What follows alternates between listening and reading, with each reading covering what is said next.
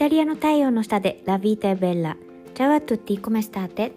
第ゼロ印象で心をつかむイタリア発セルフイメージコンサルタントの香里です。このポッドキャストではイタリア生活、ビジュアル磨き、そして女性の一生の輝きをテーマにお送りします。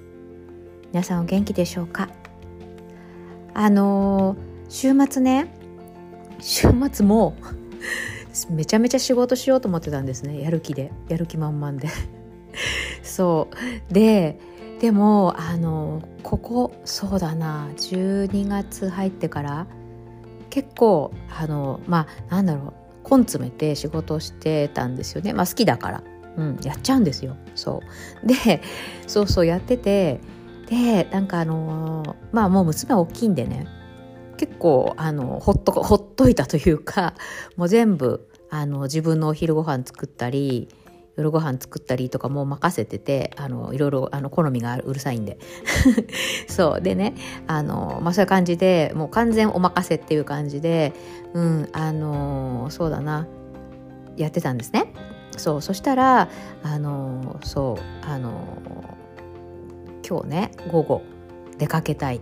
て言っていてでなんでかっていうとあのスターバックス日本にいっぱいあるじゃないですか。でもあのイタリアはねロンバルディア州にしかないんですよ。ミラノがあるとこね、うん、ロンバルディア州にしかなくてで初めてロンバルディア州以外のところにできたんですよ。私が住んでるベローナにあベローナじゃなくて間違えた ベ, ベネット州にそうでベネット州の中のベローナっていう、えー、ロミオとジュリエットの街として有名なところにできたんですよ。でそうあのスターバックス大好きだから娘私もなんですけど、うん、そうだから行きたいっていうことでいやでも仕事がとか思ってたんですけどでも今まであんまりにもほったらかしてたから、うん、やっぱりあのねちゃんとそこで自分のなんでしょうね人生の優先順位っていうのを考えた時に、まあ、仕事ももちろん大事なんだけどあのこの娘とのじゅうろくさいのこの時のこの時間はこの今しかないなって思って、うん、大切な時間だなと思ったので、まあ、今日一日は娘に付き合うかと思ってその分明日早く起きて頑張ればいいやみたいな感じでね思って、えー、娘に付き合ってベローナの、えー、スターバックスにね行ってきたんですよ。そうそうそうそうはいまあねそんな感じであのー、そうでねでねまだまだあるんです前置きがでねまあだからそんな感じで今日一日中運転しててでしかもですねさらに夜娘があのお友達のお家に泊まりに行くって言って、まあ、そのお友達のお家も近所じゃなくてですねもう完全今日はねあの運転手感じでそうそうあっち行ったりこっち行ったりみたいな感じででやっと家に着いた。あもう疲れたもうあとはもうご飯食べてあの今日あそうだこれからディナーなんですけどそうまあ、ディナーといってもね最初あのイタリア特有の食前酒を楽しむアペリティーボというのが、まあ、長いのでだいたいみんなにじかんぐらいやってるんで、まあ、ちょっとそのアペリティーボは間に合わないけど、まあ、ディナーみんなで食べてまあねそれでちょっと、うんまあ、早めに帰ろうかななんていうふうに思っていて出ようと思ったら家をそうであのそううちねポメラニアン飼ってるんですけどそうその子、その子にご飯あげようと思ったらなんとご飯が置いてある、えー、いわゆるストックルームっていうのなんやって言ったらいいんですかねそのね取っ手が壊れたんですよ。びっくりでしょ。そう取っ手が壊れてなんかもう今日本当にいろいろちょっとなんでしょうね大変で、まあ、運転したりあっち行ったりこっち行ったり予定がなんか娘の予定が変わったりなんだりとかでもいろいろちょっとハプニング続きだったんですけど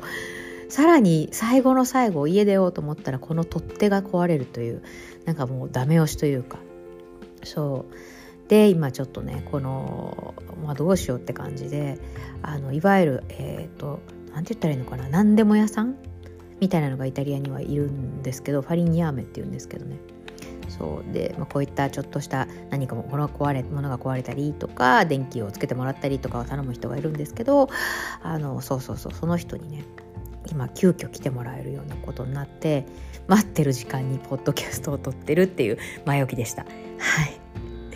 そうなんかねありますよねそういう日もね、なんかこう一つこう自分の予定してたことがこう歯車が狂うとまた狂って狂ってみたいなことがありますよね。もうそういう時はあの諦めなんて諦めるっていうか、まあもう流れに任せるしかないというね感じもします。はい。という感じで、えーと、ごめんなさい。そして今日のテーマはそれじゃないのにもうごふんも話してしまいました。今日のテーマははいえっと期間時間は守るのが大切かもしれないけれども、守らないことがあ守らないものもあっていいんじゃないっていう提案のテーマです。はい、もうちょっと後でテーマ考えますね。はい、なんでねこの話を今日しようかなと思ったかって言いますと、あのインスタグラムのストーリーにもちょっと開けたんですけど、今日ねそうベローナに行ったんですね。でベローナってあのアレーナという、えー、野外円形劇場があって、まあ、ローマのコロッセオなんかが有名なんですけど、そう私の記憶が定かであ確かであればそのローマのコロッセオよりも先に、えー、ベローナのこの、えー、野外円形劇場ができた、えー、はずなんですよね、まあ、規模は多分ローマの方が大きいのかな、そうそうそうなんですけど、まあ、それがあるベローナです。で、えー、クリスマスになるとねすごい素敵であのその、えー、アレーナの、えー、中からえー、ステッラカデンテっていう流れ星ですね、うん、白い大きな流れ星今、えっと、インスタグラムのストーリーズに載せてるのでもしよかったら見てもらいたいんですけど、そうあのそのね流れ星が、えー、クリスマスになるとこうライトアップされてね出るんですね。結構大きいんですよそれが、うん、ですごいなんだろうな、うん、クリスマスになると出る本当になんか風物詩というか、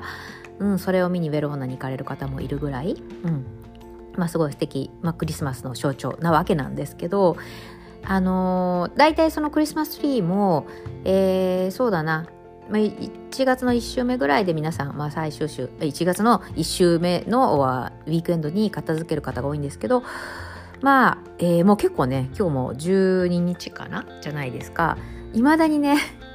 あ今日じゅうにじゃないかじゅうよんかなのにいまだにねその星がね出てたんですよ。そうしまわないのかなって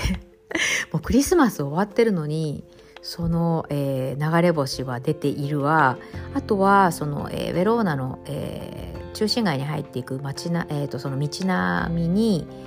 まだクリスマスツリーもずらっとこう並んでて赤い。そうこれもういちがつ中旬なんですけどいいんでしょうかみたいなね。そうで日本だったら結構なんて言うんでしょうそのえー、季節のものが終わったらもう次の日にはパパッと片すみたいななんかそれが当たり前というか定例というかだと思うんですよ、うんまあ、今これねクリスマスの、あのクリスマスツリーだとかそういったもの季節の風物詩のものを話してますけど、まあ、それだけにとどまらずあの基本的に期限とかあったら厳守じゃないですか。時間も厳守期限も厳守みたいなそれができなかったらもうちょっとダメみたいなダメって言い方ないですけどでもねそ、そうじゃないあのものもあっていいんじゃないかと思ったんですね。ごめんなさい犬がなって、ね、そうそうそうじゃないものがあってもいいんじゃないかなって思ってて逆にそれを守ることで生きづらくなったりなんかあストレスあ期限があし決め切りがですごくこう大変な思いをねするんであれば例えばそんななんか命に関わることではなければ別にねあのそこまで期限って守らなくてもいいんじゃないかなっていうふうに思ったのでちょっと今日このテーマで話しました。はい、ということであやっとあの取っ手を直してくれる方が来たので今日はこの辺で良い一日をお過ごしください。失礼します。